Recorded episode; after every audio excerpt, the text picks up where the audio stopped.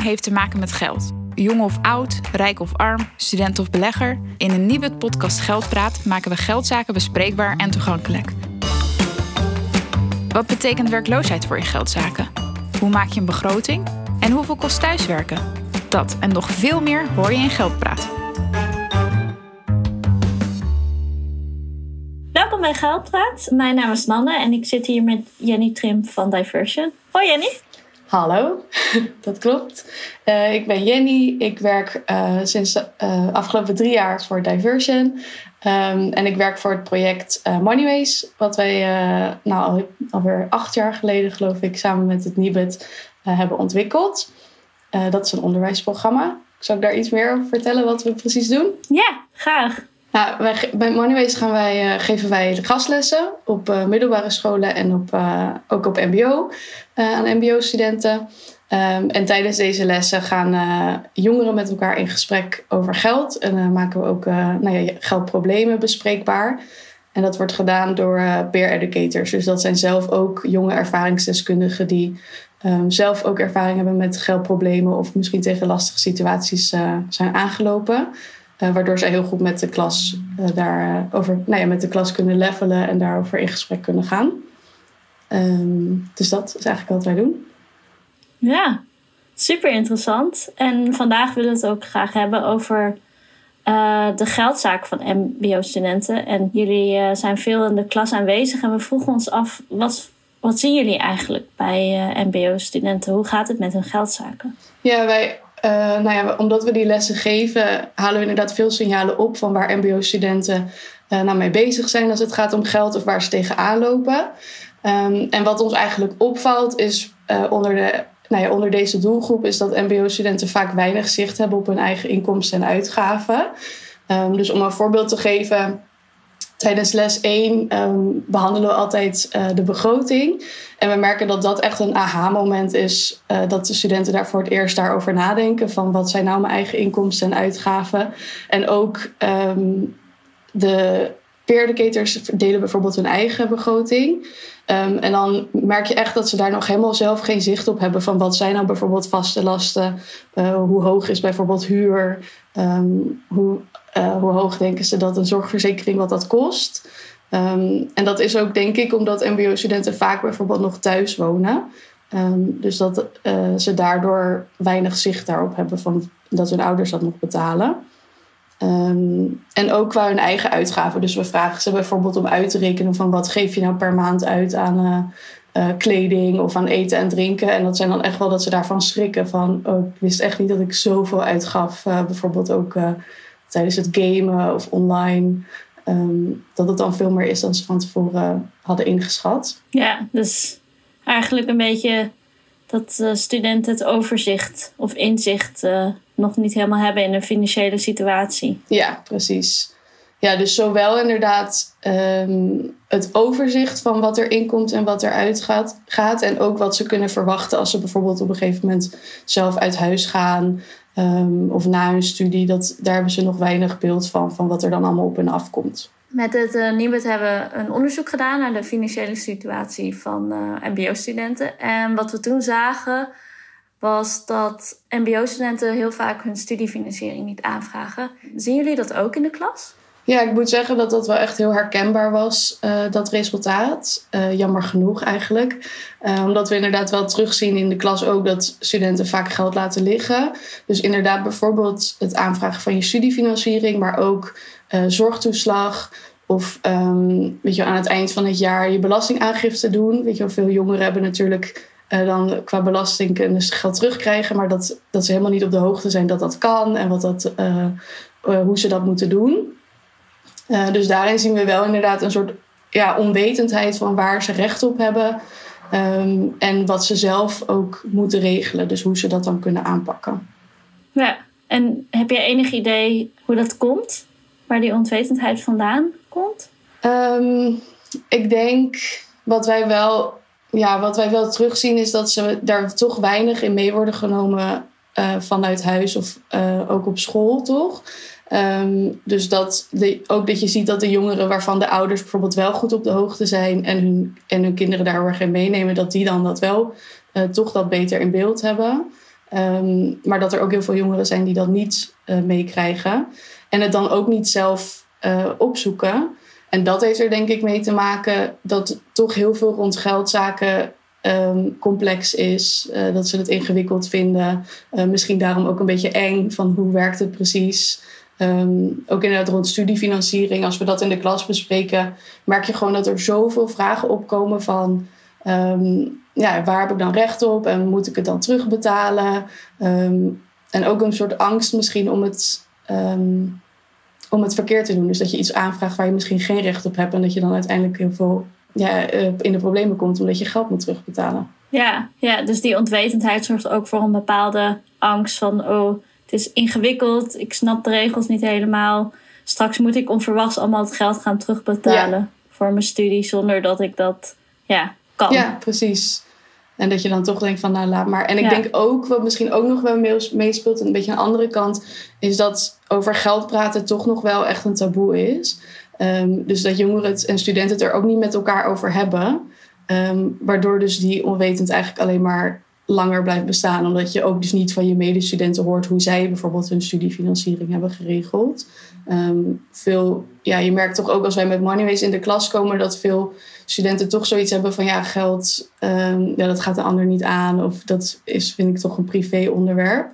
Um, wat ja, heel erg zonde is, denk ik, omdat je daardoor, als ze dan eenmaal iets uh, nou ja, niet hebben aangevraagd of in de geldproblemen komen, dat het, die problemen eigenlijk ja, langer blijven bestaan. -hmm.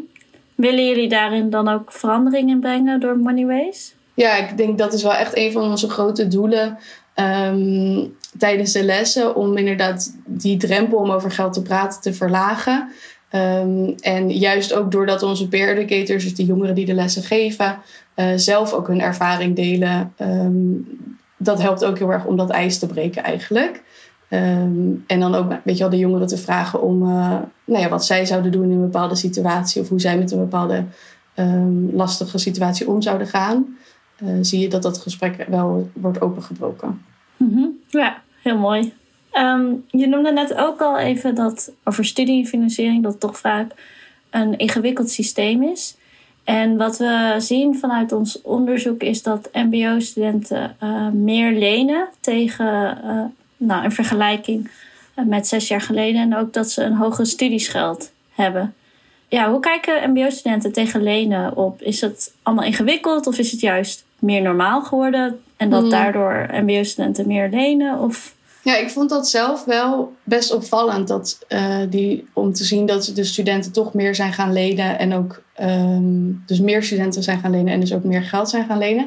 Uh, omdat als ik kijk naar wat wij terug horen in de klas, uh, vind ik toch nog wel, of zie je toch nog wel dat veel studenten echt wel willen afblijven van die lening. Um, en dat wel heel erg zien als iets negatiefs uh, om geld te lenen bij Duo. Uh, dus stel bijvoorbeeld een peer educator deelt hoe hoog zijn of haar studieschuld is.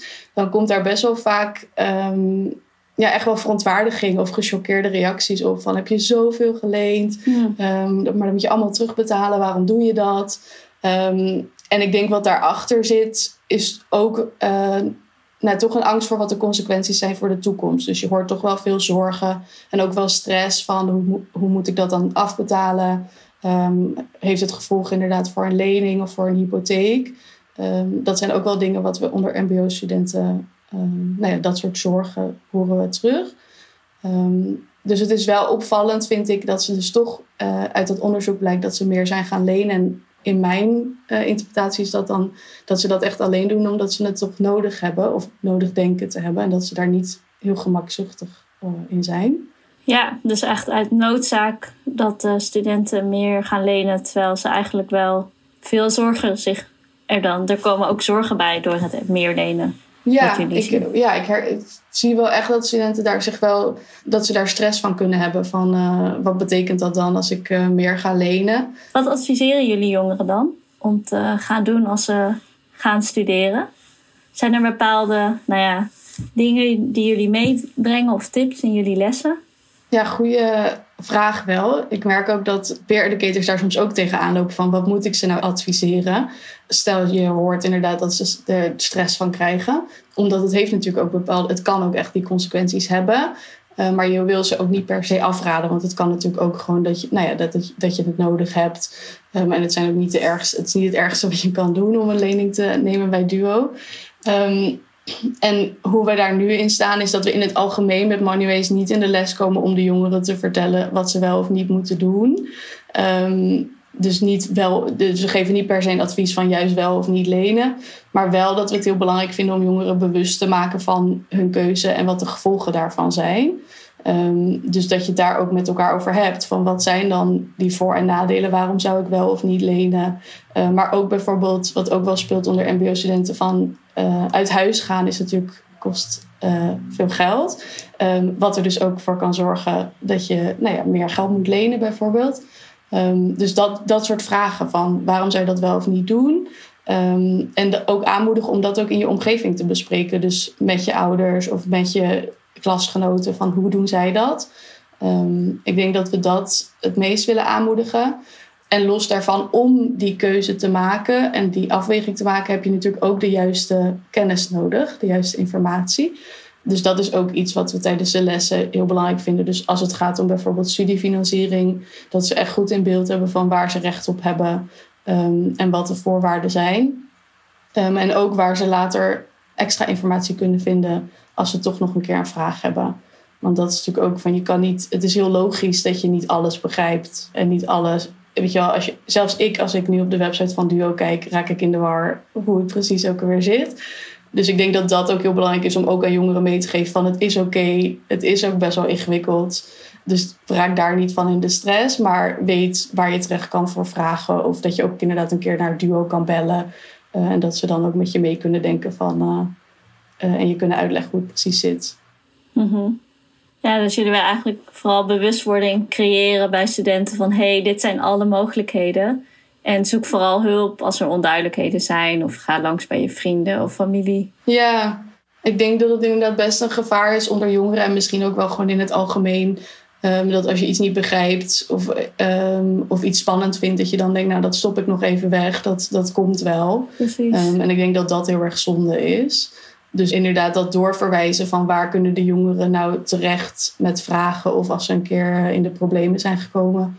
Um, dat zou al super mooi zijn als die drempel al verlaagd is. Ja, nee, zeker. Nou, echt uh, goed dat jullie uh, dit werk doen en hopelijk daar een stukje aan bijdragen. Ja, ik hoop het. Ja, nou, heel erg bedankt voor alle informatie uh, die we hebben gekregen van je. Geen probleem. Super.